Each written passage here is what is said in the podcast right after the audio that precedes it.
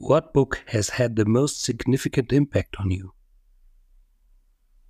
Please answer this question and think about it.